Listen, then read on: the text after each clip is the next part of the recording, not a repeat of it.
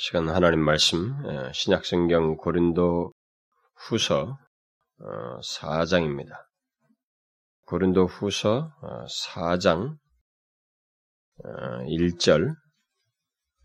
1절부터 여러분 이해를 돕기 위해서 한번 4절까지 우리 교독을 해보도록 합시다. 오늘 1절인데 이러함으로 우리가 이 직분을 받아 긍휼하심을 입은 대로 낙심하지 아니하고 이에 숨은 부끄러움의 일을 버리고 괴율 가운데 행하지 아니하며 하나님의 말씀을 혼잡케 아니하고 오직 진리를 나타내심으로 하나님 앞에서 각 사람의 양심에 대하여 스스로 전가하노라.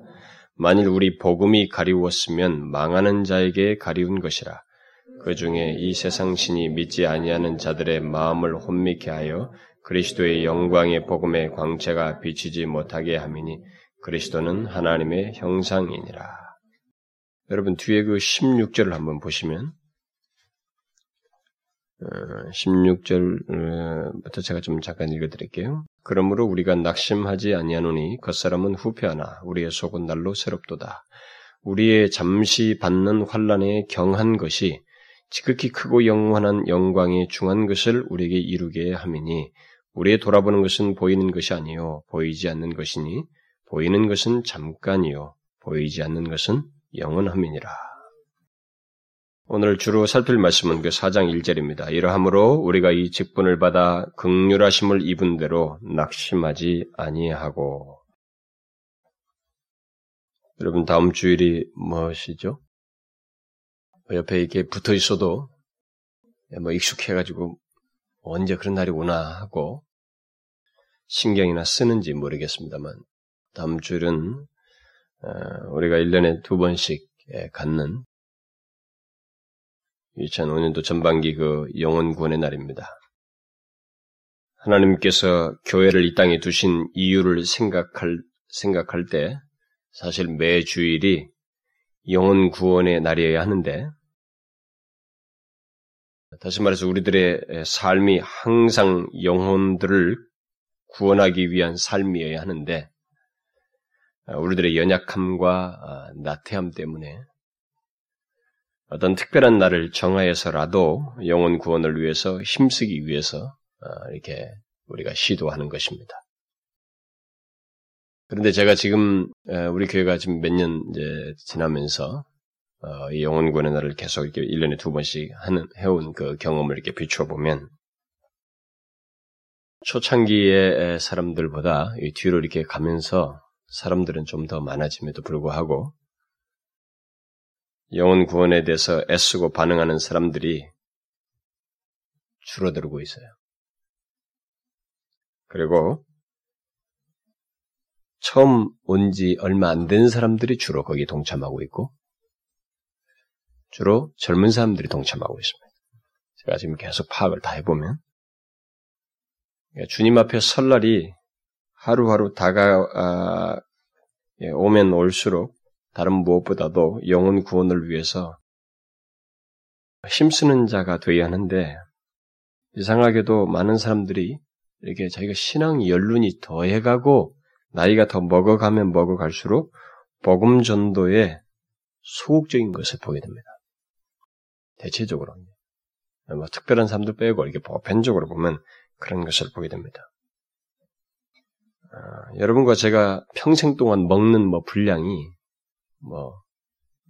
입에다 집어넣는 모든 것들 그걸 위해서 우리가 먹고 살고 하는 그거 따져봐야 얼마 되지도 않는 것들이거든요. 돈으로 따지면 그거 벌겠다고 우리가 온 힘을 쏟으면서 인생 다 몸 망쳐가면서 다 쓰고 남는 것은 주님 앞에 딱 갈 때 주님 앞에 내놓을 것 다 하나도 없이 가는 이런 일이 생겨나는 것은 아닌가라는 우려가 좀 생길 정도로 나이가 먹으면서도 이 복음 전도에서 더 해야 되는 내용인데 자기의 삶에서 가장 중요한 결실이 되어야 되는데 이 부분이 소극적이 되는 것을 보게 됩니다. 왜 그럴까요?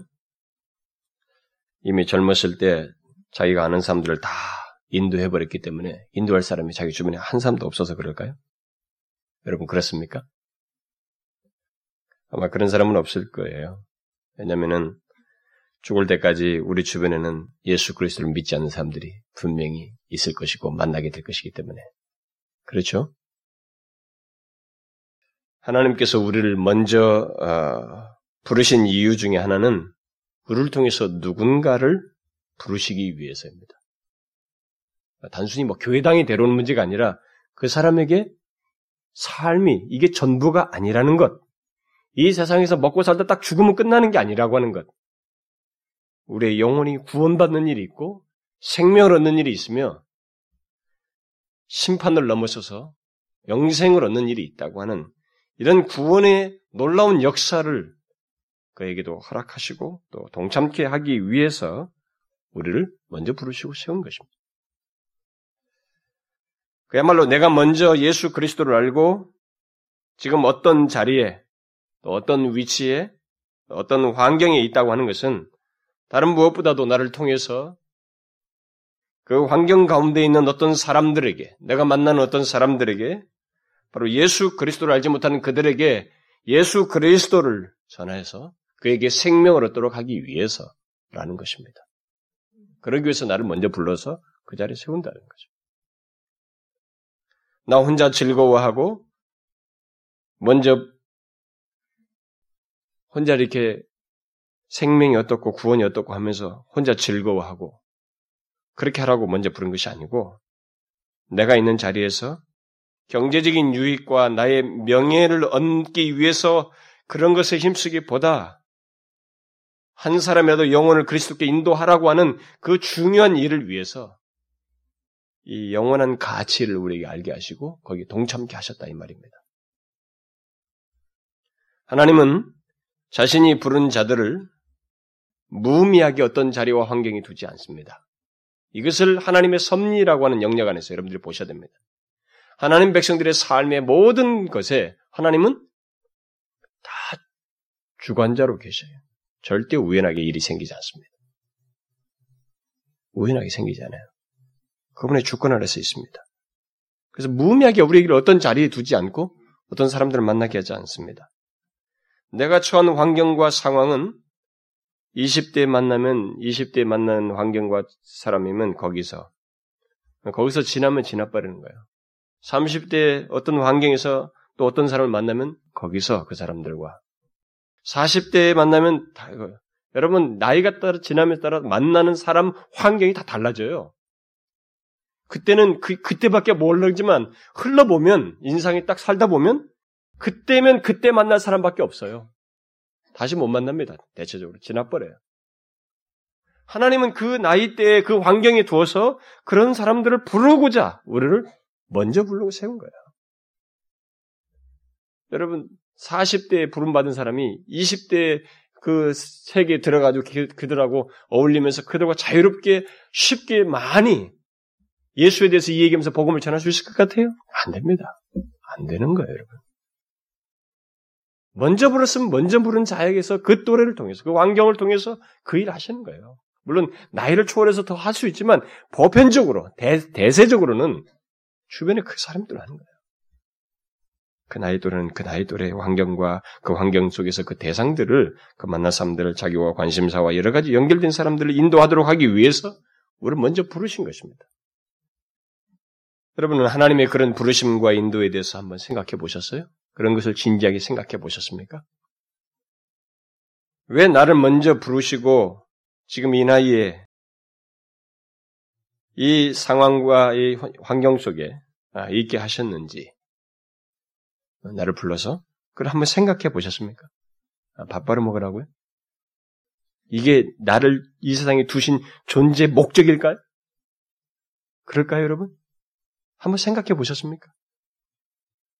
예수를 믿게 하고 하나님을 다른 사람들은 아무리 하나님 이야기해도 먹히질 않는데 아무리 하나님 좀 믿어보라고 해도 믿지를 못하는데 당신 여러분들은 그걸 믿게 하셔서 그 자리에 삶을 살게 하셨을 때 그냥 몸뚱아리 일을 챙기라고 그 자리에 두었을까요? 한번 생각해 보셨습니까? 여러분들이 못 읽었겠습니다만은 하늘에 속한 사람을 그것은 그 브라더 윈 형제가 자신이 감옥에 갇히게 된 것도 모두 하나님께서 감옥에 가서 거기서 구원할 사람들이 있어서 그 사람들을 구원하기 위해서 나를 거기에 머무르게 하셨다라고 이렇게 묘사를 했습니다. 그야말로 하나님 백성들에게서는 모든 삶이 그런 거예요. 모든 삶이. 그렇게 나를 그 자리에 두어서 다른 무엇보다도 그 영구적인 가치가 있는 그 나를 통해서 구원받은 사람은 영원히 만나는 거예요. 그 사람은. 영원히 하나님의 패밀리로서 만나는 거라고요. 그 영구적인 가치 있는 일을 하기 위해서 우리를 그 자리에 두셨다는 것입니다. 그러므로 만일 예수를 믿는 어떤 사람이 예수를 전할 마음을 가지고 있지 않다면, 소위 전도의 마음을 가지고 있지 않다면, 그는 그가 가진 뭐 어떤 영적인 체험이라든가 많은 봉사활동과 직분이라고 하는 것은 사실상 허울이에요. 허울입니다. 영국의 빌리그램이라고 했던 그 데이비드 왓슨이라는 사람이 이런 말을 했습니다. 만일 그리스도인들이 전도할 마음이 없다면 수련회나 각종 훈련이나 전도 전략이나 계획, 선교 조직에 참여하는 것은 완전히 쓸모없는 것이다. 그런 것이 열심히 참여하면 뭐냐, 전도를 안 한다는 것입니다. 그처럼 복음 전도는 우리의 모든 양육과 훈련과 활동의 목표요 열매이어야 합니다. 열매이어야 돼요. 물론 이 일은 간단한 일이 아닙니다. 여러분들이 다 경험해 보셨다시피 복음을 전하는 일은 절대로 간단하지 않아요. 적지 않은 어려움이 있습니다. 그러나 본문은 오늘 우리가 이제 살피려고 하는 이 본문의 내용은 그런 여타의 어려움에도 불구하고 심지어 낙심케 하는 상황에서도 낙심치 않고 계속 복음 증가할 수 있는 그 문제를 말해주고 있습니다. 그래서 영혼구원의 날을 앞두고 바로 한 주전이나 이렇게 때는 제가 항상 이런 복음 전도에 대해서 상기를 시키는데, 우리가 한번 또 다시 그 매번 그때마다 말씀을 듣고도 여러분들이 어떻게 반응이 그렇게 많이 참여하지 않은 것이 참 저는 안타깝습니다만, 오늘은 또 다른 차원에서 이 문제를 좀 살펴보고 싶은데요. 일반적으로 교회 안에는, 물론 우리 교회도 똑같습니다만은, 예수 믿은 지 오래 되었음에도 복음 전도에 대해서 앞에서 말한 것처럼 소극적인 사람들이 상당히 있습니다. 심지어 전도를 한 번도 해보지 않은 사람들이 있어요. 정말로 그들은 어떻게 하나님 앞에 설지 모르겠어요. 전도를 한 번도 해보지 않은 사람들이 있습니다. 그리고 해보았다고 해봐야 어떤 사람에게 예수 좀 믿어요. 교회 좀 나와. 이게 전부인 거예요. 그런 정도의 말을 몇 번 내뱉고 말하는 것이 고작인 사람들이 굉장히 많습니다. 그야말로 어떤 사람에게 진지하게 복음을 전해보지 않는 사람들이 의외로 많다는 것입니다. 그러면서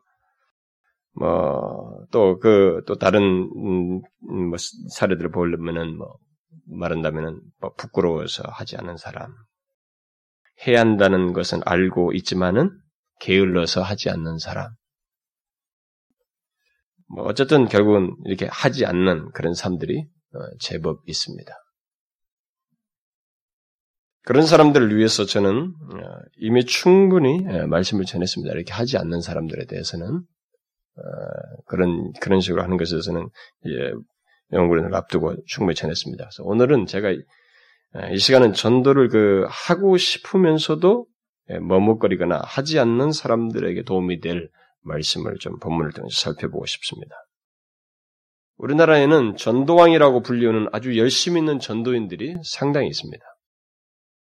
그러니까 많이 돌아다니기도 하고 책도 많이 써서 그렇습니다만은, 대다수 사람들은 일상적인 삶 속에서 복음 전도하는 일을 앞에서 말하면 잘 하지 않아요.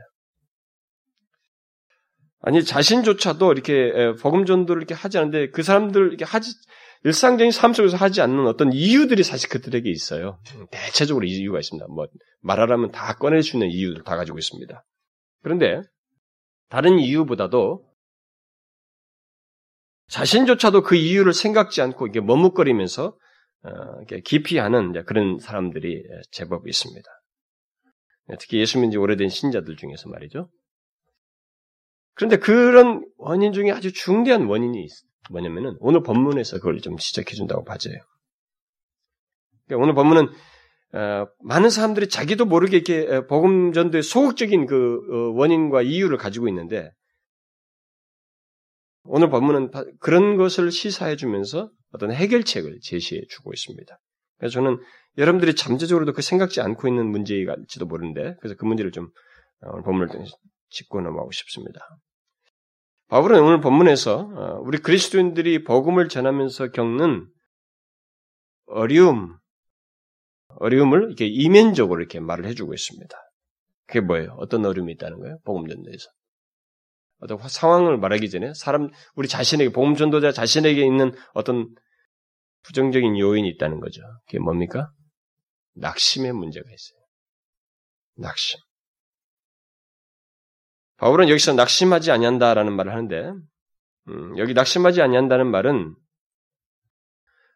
오늘 본문에도 나오지만 뒤에 제가 읽어줬던 뒤에 4장 16절에서도 이 말이 다시 반복되고 있습니다.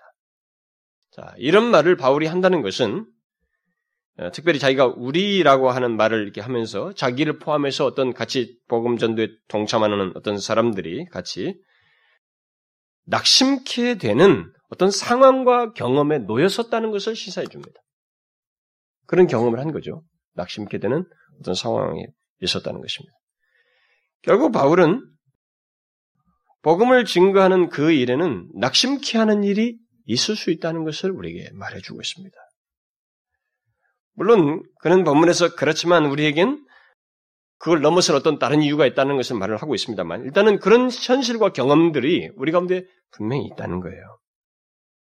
자, 그럼 먼저 우리들이 복음을 전하다가 낙심케 되는 문제부터 좀 언급을 하면 우리들이 복음을 전하다가 낙심케 되는 일은 종종 예수를 믿지 않는 다른 사람들에게 개인적으로 복음을 이렇게 전하면서 겪는 것이기도 하고 또 사역자들도 이렇게 모아져 있는 인도돼서 온 교회 이게 예배당에 모여진 이 사람들에게 복음을 지속적으로 전하다가 겪는 경험이기도 합니다.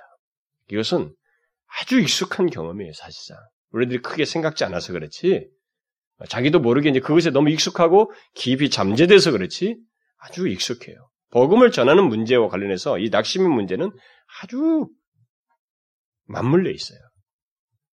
밖에 있는 사람 전할 때도 그렇지만은 모아져 오는 이 교회당 안에서도 그런 일이 생겨요. 교회당 안에서도 그래서 누구든지 말씀을 지속적으로 전하든 뭐 어떤 개인을 두고 하든 간에 거기는 이 낙심의 문제가 끼어 있습니다. 그런데 이 낙심은 생각 이상으로 파괴적입니다.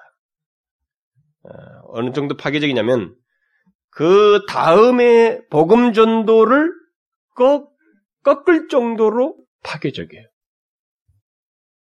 나를 부르신 목적을 꺾을 정도로 파괴적입니다. 하나님께서 나를 세우신 의도를 꺾을 정도로 파괴적이에요. 근데 사람들이 그걸 모르는 거예요. 자신들이 자신을 불러서 세우신 그 뜻이 있는데 그것이 꺾이고 있는데 자기를 통해서 드러나지 않고 있는데도 그것을 심각하게 생각지 않는 거예요. 어떤 파괴적인 일이 자기는 일어나고 있는데 그것을 분별치 않는다는 것입니다. 그런데 그게 바로 낙심과 관련되어 있어요.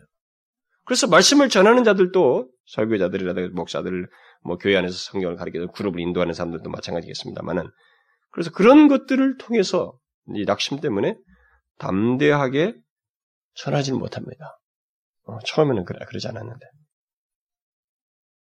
심지어 어떤 사람들은 자신의 복음 전도에 이전 같은 열의가 사라진 것이 사실상 낙심 가운데 있기 때문이라는 것을 파악치를 못하고 그냥 소극적으로 이렇게 적응하면서 반응을 해요. 그걸 넘어서려고 생각지는 않습니다. 그냥 당연한 것처럼 생각합니다. 우리는 이게 여러분이 생각하셔야 됩니다. 절대 당연한 거 아닙니다.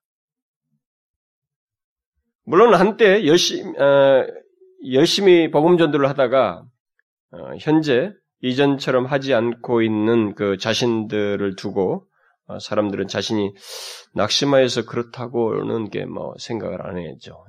그런 분별을 거의 못하죠. 자기가 왜 내가 복음 전도를 하지 않지? 이런 부분에 대해서 그게 낙심과 관련됐다고는 생각지 않습니다. 물론 여러 가지 이유가 있는데 지금 오늘 본문에서 중대한 이유를 하나 말하는 것입니다.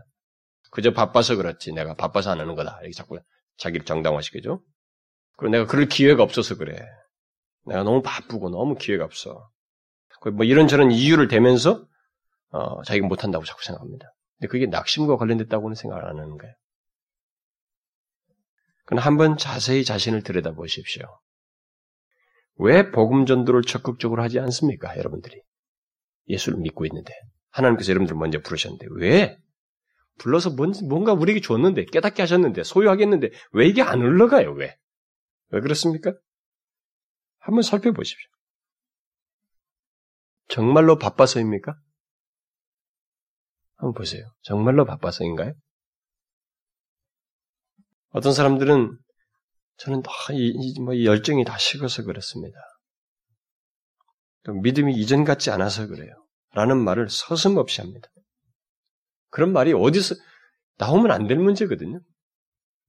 그러니까 핑계를 하더라도 더 큼직한 핑계를 대버림으로써 자기를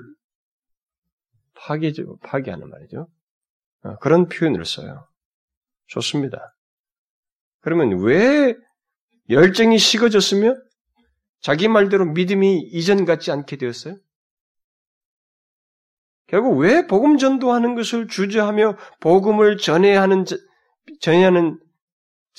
하는 이런 생각과 욕구가 있음에도 불구하고 왜 그것들을 스스로 제한하고 있느냐는 거예요. 잘 보세요. 자신이 제한하고 있거든요. 왜 그렇게 제한하고 있냐는 거예요. 분명히 복음을 전할 수 있도록 기회가 주어지고 그런 환경이 있게 되음에도 불구하고 안 하고 있어요. 왜 그러냐는 거죠. 왜 자신에게 생명을 주신 예수 그리스도를 안 전하느냐는 거예요. 대충 넘어가지 말고 그 중대한 이유를 묻고 확인해 보셔야 됩니다. 그렇게도 감격스럽고 은혜로운 그 구원의 소식을 왜 못 전하느냐는 거예요.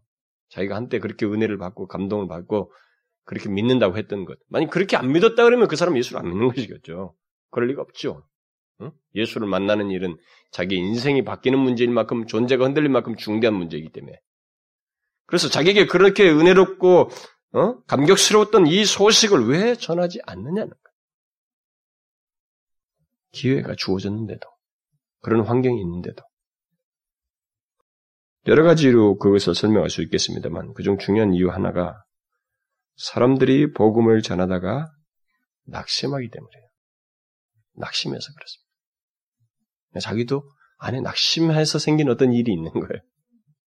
표면상으로는 나는 바쁘니까 내 상황이 이러니까 나는 애들 때문에 내가 애를 키우고 있으니까 또 기회가 없어서 등등 말하지만은 그런 것들은 분명 군더더기 이들에 지나지 않습니다. 그리고 핑곗거리예요. 잘 보십시오. 자신 안에 복음 전도를 주저하게 하는 낙심이라는 것이 기저에 깔려 있다는 것을 여러분 보실 거예요. 보실 수 있어요. 그게 있는 거예요. 물론 이유를 찾아봐야죠. 왜 내가 그렇게 됐을까? 아직까지도 동의가 안 되면은 이 이유를 보면은 생각할 수 있습니다. 그러면 왜 우리들이 복음 전도와 관련해서 그런 낙심을 갖게 될까? 앞에서도 말했습니다만은 그것은 그 무엇보다도 우리의 복음 전도를 받는 상대가 가지고 있는 반응 때문에 상대가 너무 영적으로 무지해요. 내가 아무리 예수를 말하는데도 예수를 알기를 우습게 알아요. 그 필요도 못 느껴요. 영적으로 너무 무지한 거야. 눈이 감긴 자와 같아서 이 생명의 진리를 말하지만 못 알아들어요. 반응이 없습니다. 무관심이에요. 너무 부정적인 반응을 보입니다. 어떤 사람은 대적까지 해. 반박하면서 덤비기까지 합니다. 우리의 행동은 상대의 반응에 따라서 추가적으로 행해지고 또 적극성을 갖기도 합니다. 그런데 상대가 무관심하고 반응이 없으면 그를 향한 어떤 행동도 계속하기가 어려워요. 보통 거기서 위축되고 낙심하게 됩니다. 바로 그런 일반적인 행동 방식 때문에 바로 상대의 반응에 따라서 감정적으로 이게 반응을 함으로써 예수 복음을 전하다가 사람들이 낙심 가운데 빠져버려요. 응? 낙심 가운데 빠져버립니다. 그래서 다음에 그리고 낙심이 하게 되고 계속 다음에 복음 전도에 대한 열의까지도 같지는 않습니다. 거기까지 꺾여버려요. 그래서 바울은 본문에서 그런 현실을 경험했고 또 그 가운데서 낙심의 유혹에 직면했었다는 사실을 이렇게 말을 해주고 있습니다. 그래서 본문에서 바울이 낙심하지 아니하고라고 말하는 것은 낙심케 하는 상황과 사람들의 반응을 복음을 전하다가 자기가 경험했다고 하는 사실을 말해줘요. 그런데도 자신은 그것을 넘어섰다는 거예요. 낙심하지 않았다는 거예요. 그래서 우리가 이걸 배워야 되는 것입니다. 뒤에 3절과 4절을 보게 되면 바울과 함께 한 자들이 낙심케 됐던 그 상황과 현실, 그게 뭔지를 좀 우리에게 말을 해줍니다. 그게 뭐예요? 자신의 복음 전도에 대한 사람들의 무지와 거역입니다. 거역이에요. 그는 복음이 믿지 않는 자들에게 가리워진 것을 말하고 있습니다.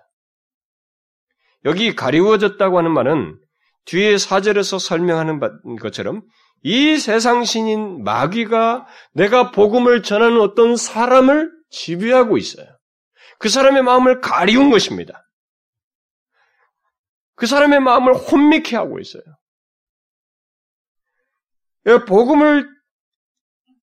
복음에 대해서 얘기하면 이것이 이 사람의 마음을 가리우고 이 복음의 광채가 어떤 일을 하는 것을 막이는 알거든요. 복음의 빛이, 복음이 바로 마치 빛과 같아서 이 사람을 비추고 있는데 그것을 사단이 막고 있는 거예요. 방해하고 있는 것입니다. 그래서 결국 사람들이 복음을 듣지만 거절하게 된다는 거예요. 거절한 일이 있게 된다는 거죠. 바울은 바로 그런 경험을 복음을 전할 때마다 경험했던 것입니다. 보았어요. 그래서 그런 일이 계속되게 될 때 우리 복음을 전하는 자들은 낙심의 유혹에 직면하게 되는 것입니다. 빠질 수도 있어요. 사람들의 반응이 냉소적이고 이게 무반응일 때 또 그걸 강하게 거역할 때는 거절할 때는 복음 증거하는 일이 정말로 위축됩니다. 여러분들의 심리에 확 위축돼가지고 또 저 사람이 갔을 때 또 그럴 것 같다는 생각이 돼서 바로 브레이크가 걸려버려요. 그게 다 뭐예요? 마음이 낙심하고 있는 거예요. 그게 낙심한 상태. 이미 여러분들에게 딱 위축되어 있는 그 마음이 있다는 게 바로 낙심한 것이에요. 그런 경험을 통해서. 그래서 복음 증거자에게 있어서 반응이 없는 것이야말로 없는 것만큼 힘든 일이 없어요, 사실. 어느 정도까지는 인내할 수 있습니다만은, 그러나 무반응이 계속될 때, 낙심에 빠지고, 심지어 내가 왜 이런 일을 하지? 내가 뭐가 부족해서? 내가 자기보다 못한 게 뭐인데? 이렇게 하면서 더 치우쳐버려요, 우리가. 적대적인 감정을 갖습니다. 제가 이렇게 항상 말씀을 전하면서 여러분들에게 수시로 얘기합니다만 여러분들이 현실적으로 개인적으로 필요한 얘기는 아무래도 여러분들은 흡입력이 좋고 잘 들려요. 근데 전도 이런 거는 싫어해요. 응? 제가 앞에서 얘기했잖아요. 전도가 없는 그리스도인은 설명할 수 없습니다, 여러분. 그리고 전도 없이 하나님 앞에 가기는 어려워요. 하나님 앞에 어떻게 서요? 상상해보세요, 여러분. 아니, 복음을 먼저 줬는데, 어떻게 땅속에 묻어놓을 수 있냐 말이에요. 그걸 나눠줘야지. 이윤을 남겨야죠. 증거해서. 그만큼 중요한 문제예요, 여러분. 중요한 문제입니다. 우습게 할 문제가 아니에요. 여러분들이 얻는 축복 못지않게 중대한 문제입니다. 여러분, 복음 전하다가 그렇게 자꾸 자기 감정에 빠져가지고 결국 그게 이제 낙심해서 나타나는 반응인데 그렇게 해도 팍 튀어버려요. 내가 뭐 이렇게 할 게 뭐 있나? 내가 사회적으로는 이런데 내가 이런 사람들에게 무시당하면서 이럴 필요가 뭐 있냐? 높고 높으신 하나님의 아들이 와서 잠시 있다가 없어지는 인간들, 병자들, 죄인들 그들에게 이렇게 다가가셔서 굴욕감이 느낄 수도 있는데도 이렇게 복음을 전했다고 하는 사실은 생각지 않는 거예요. 그분이 내게 다가왔다는 것에 대해서 이 엄청난 갭에 대해서는 생각을 안 하는 거예요.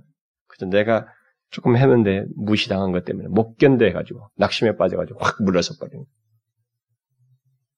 이게 문제예요. 이런 사람들의 반응, 무반응이 낙심만 이게 문제인 것입니다. 그런데 흥미로운 사실은 바로 이런 그 사람들의 반응과 현상 그리고 낙심하는 일이 교회 밖에서 어떤 사람들이 복음을 전할 때도 있지만 교회 안에서도 있다는 것입니다. 열심히 말씀을 증거자가 뭐 설교자뿐만 아니라 뭐 말씀을 같이 나누는 사람들이 마찬가지겠습니다. 전하지만은 그것에 대해서 반응이 없을 때 그 말씀 증거자들이 낙심에 빠져요. 실제로 많은 사역자들이 처음에 가졌던 열정과 뜨거움이 이게 싹 사라진 걸 보게 됩니다. 그렇죠, 여러분? 물론 그것은 성숙을 의미하기도 한데, 그 일관된 그거 있어요. 복음에 대한 열의와 그런 것들이 있어요. 그런 것들이 다 사라져버리고 낙심 가운데 위축되어 있는 모습을 많이 보여요. 그러니까 바울이 그런 위험에 자기도 계속 직면했던 거예요. 바울이 뭐 철인이 아니거든요. 똑같이 직면했던 거예요. 그래서 이 고린도후서 뭐 전반적인 내용이 그렇습니다만 이 3장과 4장에서 특별히 고린도 교회가 바울이 전한 진리에 대해서 회의적으로 자꾸 반응한 거예요.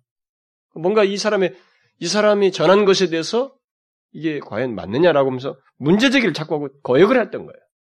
그래서 지금 논박하는 것입니다. 그러니까 낙심할 수 있었습니다. 자기가 복음을 전했던 곳인데 이런 반응이 생겼기 때문에 낙심할 수 있었어요. 그러니까 그것이 어떤 개인에게 복음을 전하는데도 그런 생기지만 이 교회 안에서도 생길 수 있어요. 교회 안에서도. 하나님의 말씀을 전하는 일은 어떤 성격에서든 하나님 말씀을 전하는 일은 영적인 역사이기 때문에 얼마든지 이렇게 낙심케 되는 일이 생길 수 있습니다. 그런 상황과 위험 앞에 직면할 수 있어요. 실제로 많은 말씀 증거자들이 위축되고 그 낙심에 빠지게 되는 그 이유 중에 하나가 회중들의 반응이거든요. 여러분 어느 교회든 다 그래요. 여러분들은 모르시죠? 많은 목회자들이 낙심 가운데서 사역지를 떠나서 그냥 평범하게 산다는 거 모르시죠?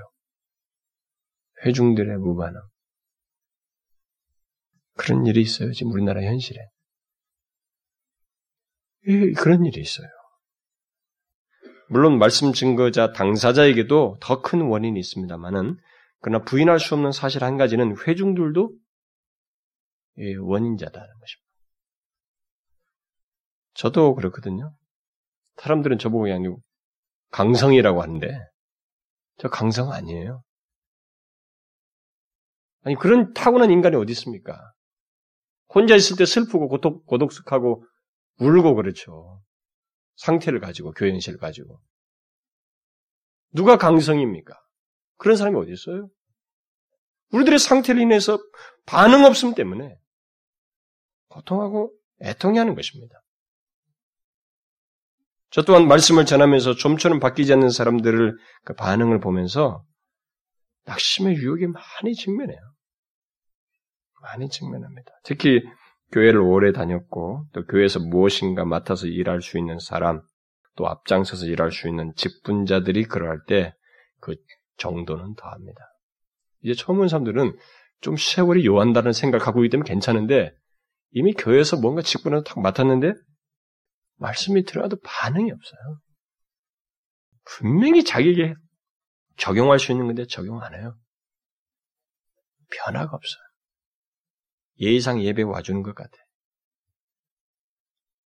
그런 사실을 생각하게 될 때 오래 다닌 사람들이 특히 직분자들이 그 말씀에 대한 반응이 더딘 것들은 교회의 영적 상태에 아주 중대한 연관성을 갖고 있어요.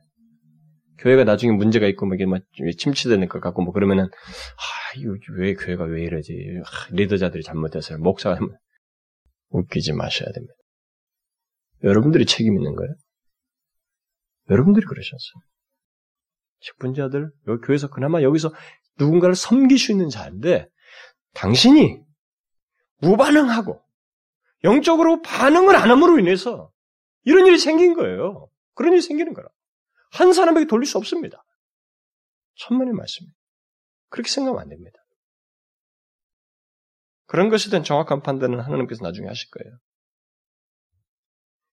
이런 사실 때문에 교회 성장을 위한 각종 세미나들에서 자주 거론되는 내용 중에 하나가 그렇게 반응 없는 자들에게 목회자는 마음을 너무 쓰기보다는 교회에서 목회자와 함께 온 마음을 다해서 주를 섬기고자 하는 그 최소의 사람들, 그 소수의 사람이든 그런 마음이 있고 그런 마음을 열고 따라오려고 하고 같이 하고 싶은 그 사람에게 초점을 맞추라는 거예요.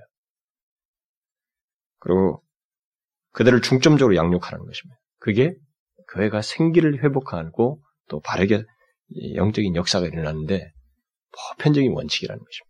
그런 예로서는 결국 예수님께서 12제자를 두신 것들을 많이 그 근거로 얘기를 하죠. 저는 그런 주장이 절대 틀리지 않다고 생각해요. 나름대로 일리가 있다고 믿습니다. 저도 언젠가는 안 되는 한 사람에게 마음을 쏟기보다는 저는 대체적으로 안 되는 사람의 마음을 쏟는 편이거든요. 항상. 그 사람들은 제가 그런 얘기하면 기분 나빠할지 모르지만 다른 삶 쓰는 중에 그 사람에게 특별히 관심을 쏟아서 그런 말을 한 거거든요. 왜 당신이 이게 안 되느냐 이렇게 말할 때. 그것도 어느 기간까지예요. 제가 볼 때는. 그동안의 시간을 지나면서 언젠가는 제가 안 되는 한 사람에게 마음을 그렇게 쏟기보다는 전적으로 마음을 같이 할 몇 사람들을 양육하는, 그래서 같이 정말 하나님을 더 온전히 섬기도록 인도하는 그런 일을 하게 되리라고 생각합니다. 저는 최근에 이런 질문을 받은 적이 있어요. 저희 교회에 당신에게, 그러니까 저죠. 교회를 이끄는 저와 함께 자신의 삶을 들여서, 자신의 모든 것을 들여서, 그리고 온 마음을 다해서 주님과 교회를 섬기려고 하는 사람이 몇이나 되느냐는 거예요. 특히 저와 뜻을 같이 해서 온몸을 들여서 주를 섬길 사람이 한 12명, 최소 12명은 되느냐라는 질문이었습니다. 그 질문의 논지는 어떤 공동체든지 진실한 역사의 중심에 진실한 사역자와 함께 정말 바르게 사역해보려고 애쓰는 사람과 함께 크게 드러나진 않지만은 그와 모든 것을 같이 하는 사람들이 있었다는 것입니다. 사역자와 함께 모든 것을 같이 하는 사람들, 바로 그들이 그런 역동적인 교회 가운데 항상 있어 왔기 때문에 그래서 그럴 만한 사람이 몇이나 있느냐는 거예요. 저는 그 질문을 받고 이게 그냥 뭐 그렇게 심각하게 들을 때는 심각하게 안 들었는데 운전할 때도 생각나고 책 읽을 때도 생각나고 기도할 때도 생각나고 수시로 그 생각이 떠올랐어요. 자꾸 묻게 됩니다. 제가 스스로에게. 어떤가 진짜로. 여러분은 어떻게 생각합니까? 제 생각보다 여러분들이 스스로를 볼 때 여러분 자신을 그런 사람으로 보십니까? 자신의 모든 것을 들여서 저와 함께 하나님을 진실로 섬기고 주의 나라를 위해서 모든 것을 드리고 싶은 마음이 있느냐는 거예요. 정말로 하나님이 우리에게 이 영원한 구원을 주시고 이 땅에 어떤 삶을 일정 기간 주시고 하나님 앞에 서야 하는데 그런 것을 기억하고 온 마음을 다해서 하나님을 섬기고 싶은 그런 마음을 진심으로 가지고 있느냐. 그래서 언제든지 이 일을 위해서 같이 하면 좋겠다 그러면 마음을 내서 자신을 드릴 수 있는 그런 마음을 가지고 있느냐. 그저 생각으로가 아니라 실제로 자신을 움직여서 몸을 움직여서 저와 함께 한평생 주님을 섬기다가 하나님께 가고 싶은 그런 마음을 가진 사람이 있느냐는 거예요. 그런 마음을 가지고 있습니까? 자신이 진실로 그런 마음과 뜻을 가지고 있다면 저에게 좀 말 좀 해주세요. 진심이에요. 저는 그 사람들을 두고 새 순을 이렇게 시작하고 싶습니다. 새 순. 새로운 순을 하나 돋게 하고 싶습니다. 물론 우리 교회 안에서는 계속 순이 돋는다고 생각합니다. 그럼에도 불구하고 저는 그들과 함께 이렇게 순이 돋도록 하는 일을 더 하고 싶습니다. 저는 새벽 기도마다 하나님 앞에 기도할 때 항상 그렇습니다. 하나님, 저를 불러서 사역하게 하시는 것이 지금 제가 목격하는 게 전부입니까? 하나님께서 말씀하시고 역사하신 것이 지금 제가 목격한 것이 전부입니까? 이 정도만 하나님께서 역사하시려고 또 저를 불렀고 하늘영광학교를 세우셨고 지금 우리가 이렇게 예수 믿는 게 전부인가요? 아니죠. 그러면 그걸 보이시옵소서. 저는 그 기도를 반복적으로 하고 있습니다. 신실한 역사가 일어나려면 신실한 역사 속에는 하나님이 임재하시고 역사하시는 것이 있습니다. 그러나 하나님은 사람을 통해서 그 일을 하시기 때문에 하나님의 말씀에 진실로 반응하며 말씀 증거자와 모든 것을 다하여서 주님을 섬기는 자들이 있어야 합니다. 모든 것을 다해서 주님을 섬기는 자들이 있어야 돼요. 생각으로가 아니라 온몸으로 자신이 있는 모든 것을 들여서 그러는 자가 있어야 돼요. 그것은 말씀을 전하는 자가 낙심의 위협에 넘어서지 않는 또 하나의 방법이기도 합니다. 다시 그걸 보는 것이, 그래서 그걸 통해서 다시 일하는 것이, 그런 것마저도 없으면 아심 증거에는 낙심하게 되죠. 여러분 진심이에요? 저한테 좀 말 좀 해주세요. 개인적으로. 진심입니다. 그 다음 복음전도를 하다가 낙심하게 되는 한 가지 이유를 덧붙이고 더 한 가지 말할 것이 있습니다. 그것은 복음 증거로 인한 고단함과 피곤함, 다시 말해서 정신적으로 육체적으로 힘든 것을 경험하게 될 때, 힘들게 될 때 보통 이런 일이 생깁니다. 바울은 뒤에 4장 16절에서 우리가 낙심치 아니하노니라고 말한 뒤에 겉사람은 후패한다는 말을 덧붙입니다. 그러면서 이어서 잠시 받는 환난이라는 말을 이어서 하고 있습니다. 그리고 나중에 뒤에 11장에 가서는 복음을 전하면서 자기가 받는 그 잠시 받는 환난이 무엇인지를 구체적으로 쭉 열거하는데 거기서 넘치도록 하는 수고, 옥에 갇힘, 수없이 맞고 여러 위험에 처하고 수고하고 애쓰며 잠을 자지 못하고 줄이고 목마르고 춥고 헐벗은 것을 얘기합니다. 이게 잠시 받는 환난이라는 것을 말해주고 있어요. 뭐 우리가 그 사람과 동일한 경험을 하지 않더라도 결국 우리가 복음을 전하다가 육체적으로 정신적으로 피곤하고 지칠 때 그런 낙심의 유혹을 받게 됩니다. 바울은 피곤함과 여러 가지 고통과 고난으로 인해서 복음 전도를 포기하고 싶을 정도의 유혹을 받았어요, 실제로. 여러분들이 바울 사진을 잘 읽어보시면 그 다음 내면 세계 묘사한 거 보면 실제로 그런 위기를 그 사람이 겪습니다. 그 사람도 그런 게 있었어요. 그러나 그는 그 뒤에 4장 16절에서 우리가 낙심하지 아니하노니 겉사람은 후패하나 우리의 속은 날로 새롭도다. 우리의 잠시 받는 환난에 경한 것이 지극히 크고 영원한 영광에 중한 것을 우리에게 이루게 함이니라고 말을 합니다. 그러니까 분명히 낙심케 하는 상황과 어떤 경험들을 하고 있지만 그는 낙심하지 아니한다는 거예요.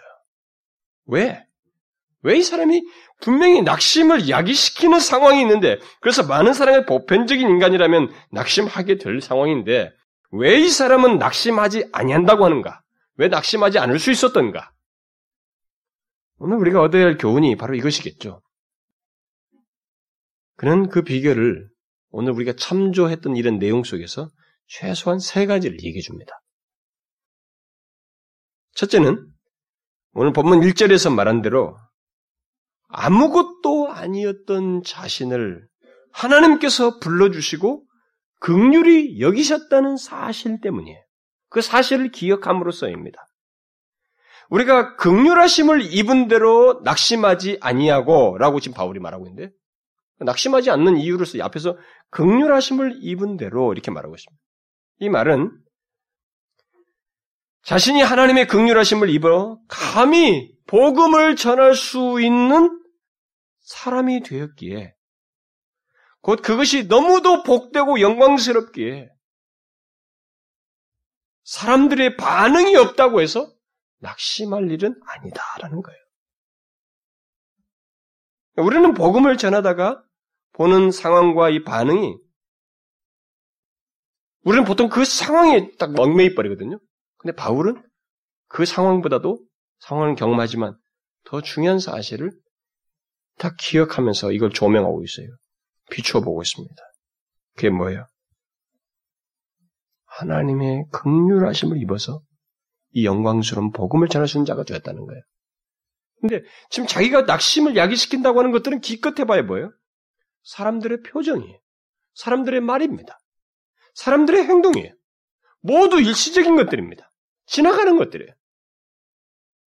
그러나 우리가 긍휼하심을 입었다는 건 뭐예요?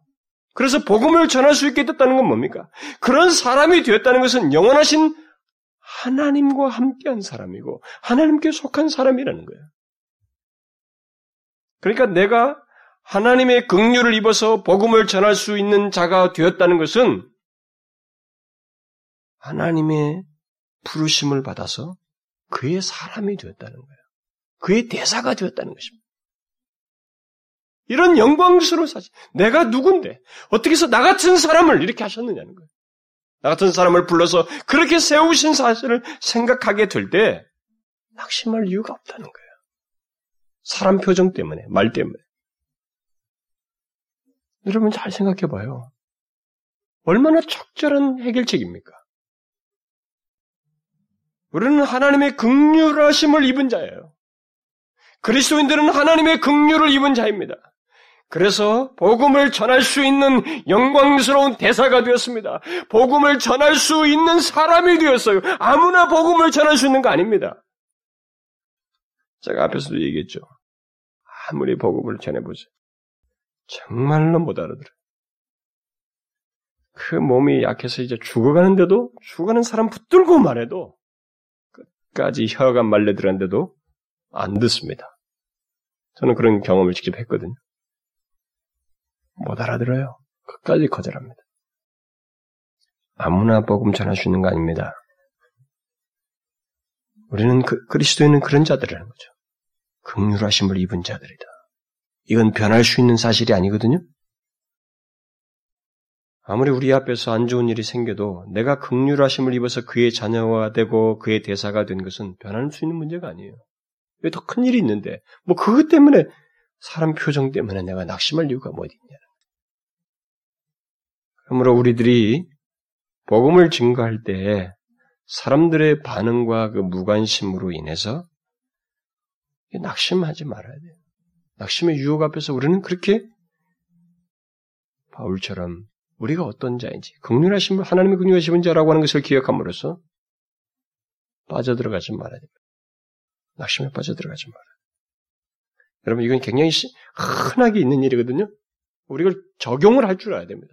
하나님 말씀을 수도 없이 들어도 막상 현실에는 못 적용하는 것이 우리들의 맹점으로 있습니다. 적용할 줄 알아야 돼요. 그 상황에. 낙심케 하는 그 상황 속에서 복음을 전하는 자신이 어떤 자인지를 여러분들이 생각하셔야 됩니다. 내가 그런 자신이 어떤 자인지.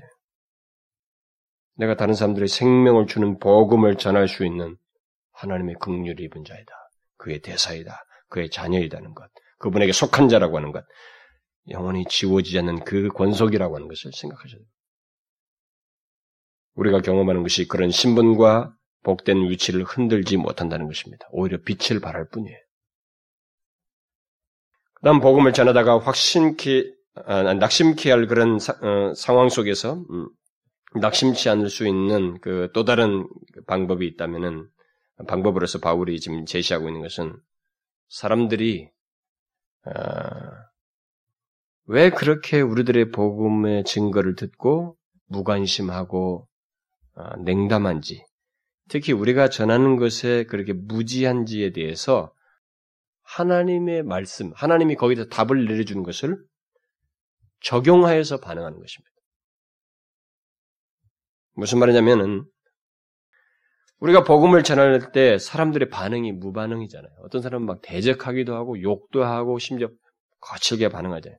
근데 거기에 대해서 성경이 뭐라고 그랬어요? 우리가 사람들이 복음을 전하면 다 잘 받아들일 거라고 말했습니까? 아니잖아요. 성경은 아예 노골적으로 말하고 있습니다. 핍박이 있을 것이다. 저들이 못 알아듣는다.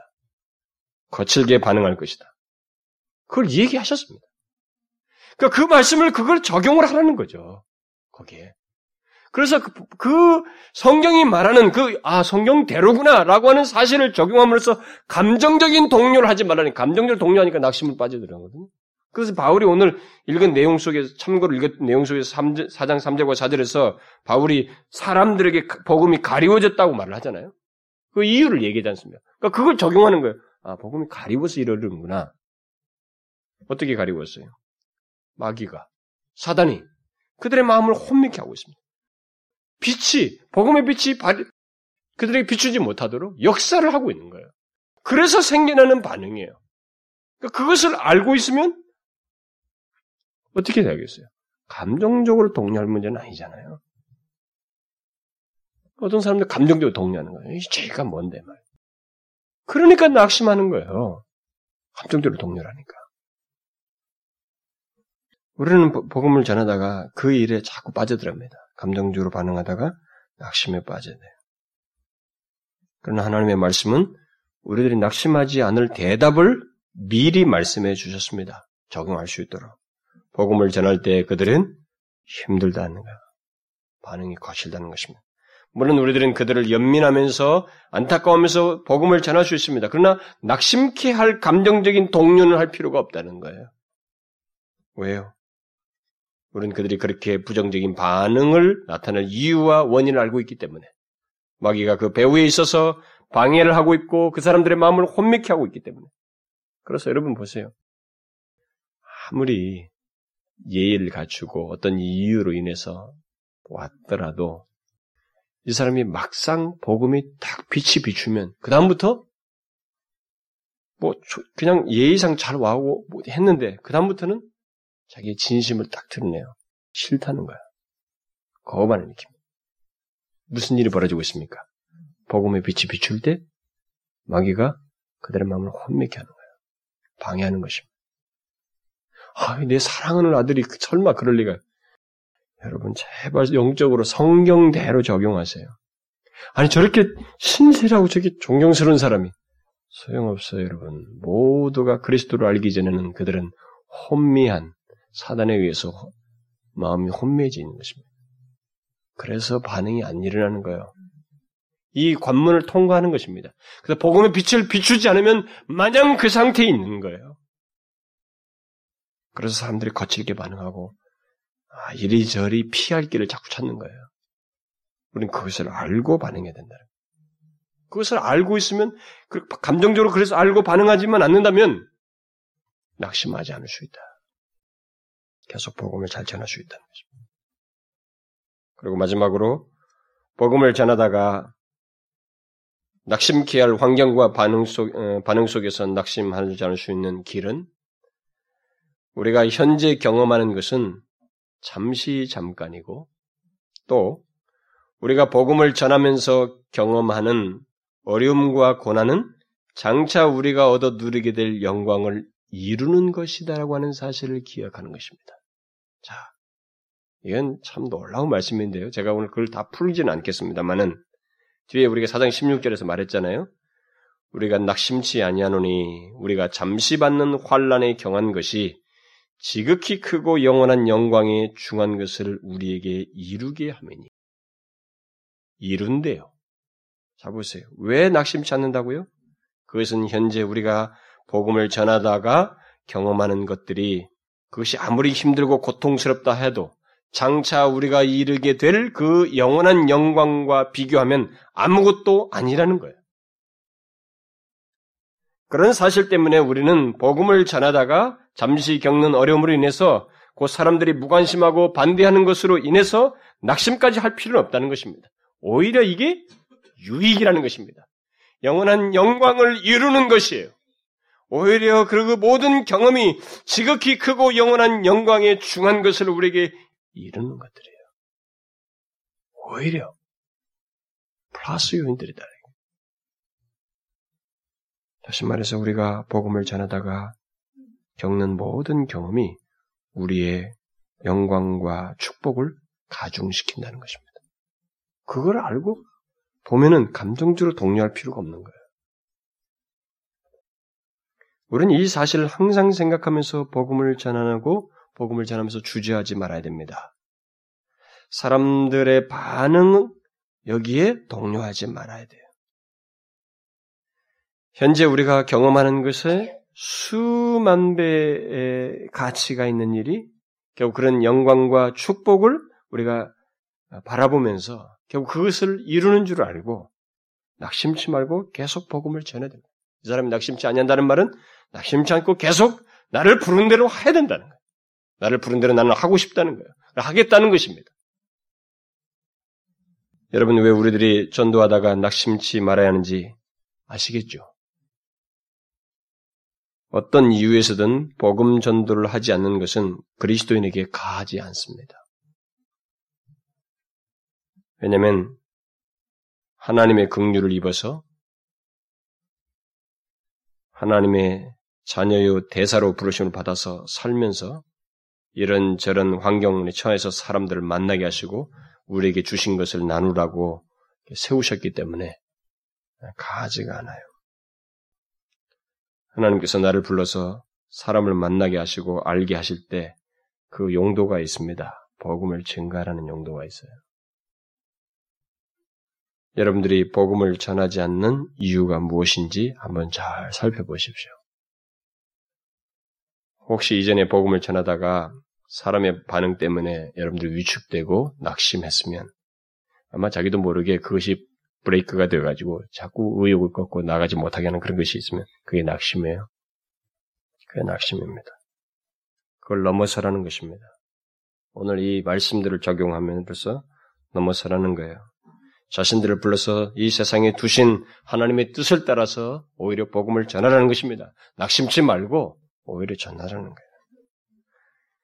실제로 어떤 사람들은 자신이 가는 미장원에서 만나는 사람에게 거기서 복음을 전하고 자신이 자주 가는 음식점에서 만난 그 사람에게 복음을 전하고 자신이 자주 가는 옷가게 사람에게 복음을 전하고 자기와 연결된 사업체 사람과에게 자꾸 복음을 전하고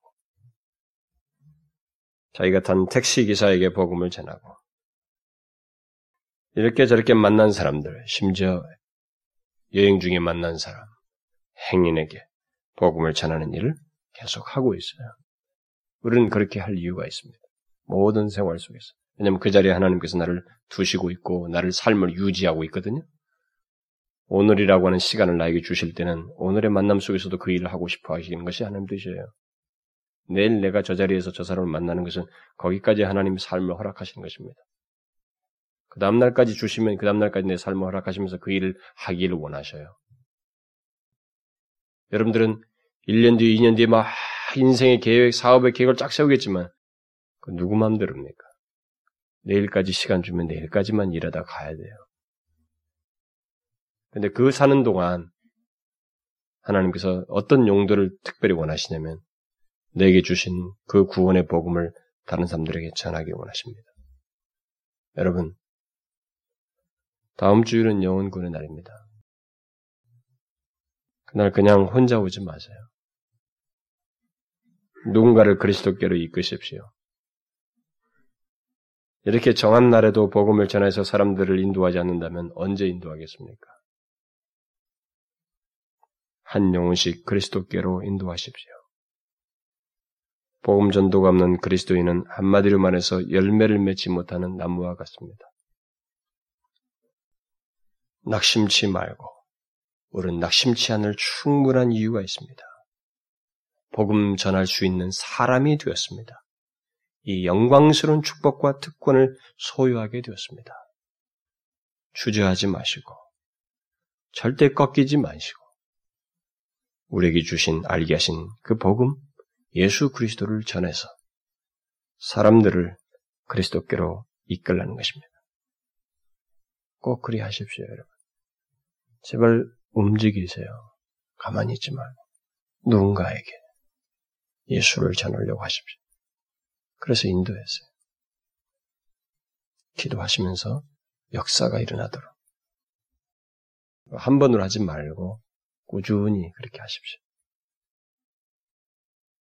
기도하겠습니다. 하나님 아버지, 우리를 먼저 불러주시고 긍휼을 베풀어 주신 것 감사합니다. 복음을 알고 전할 수 있는 사람으로 불러주신 것을 감사합니다. 하나님의 대사요 주의 자녀로 불러주신 것을 감사합니다. 감히 우리가 하나님의 그 말씀 생명의 메시지를 전달하는 전령으로 우리가 이 세상에 있게 되었사오니 하나님의 이 전령의 사명을 잘 감당하고 우리 주변에 그리스도를 알지 못한 자들에게 기꺼이 하나님의 이 복된 소식을 전하는 저희들 되게 해 주옵소서. 낙심치 아니하고 기꺼이 주님 앞에 서기까지 이 영혼들을 구원하는 생명의 열매를 맺는 저희들 되게 해 주옵소서.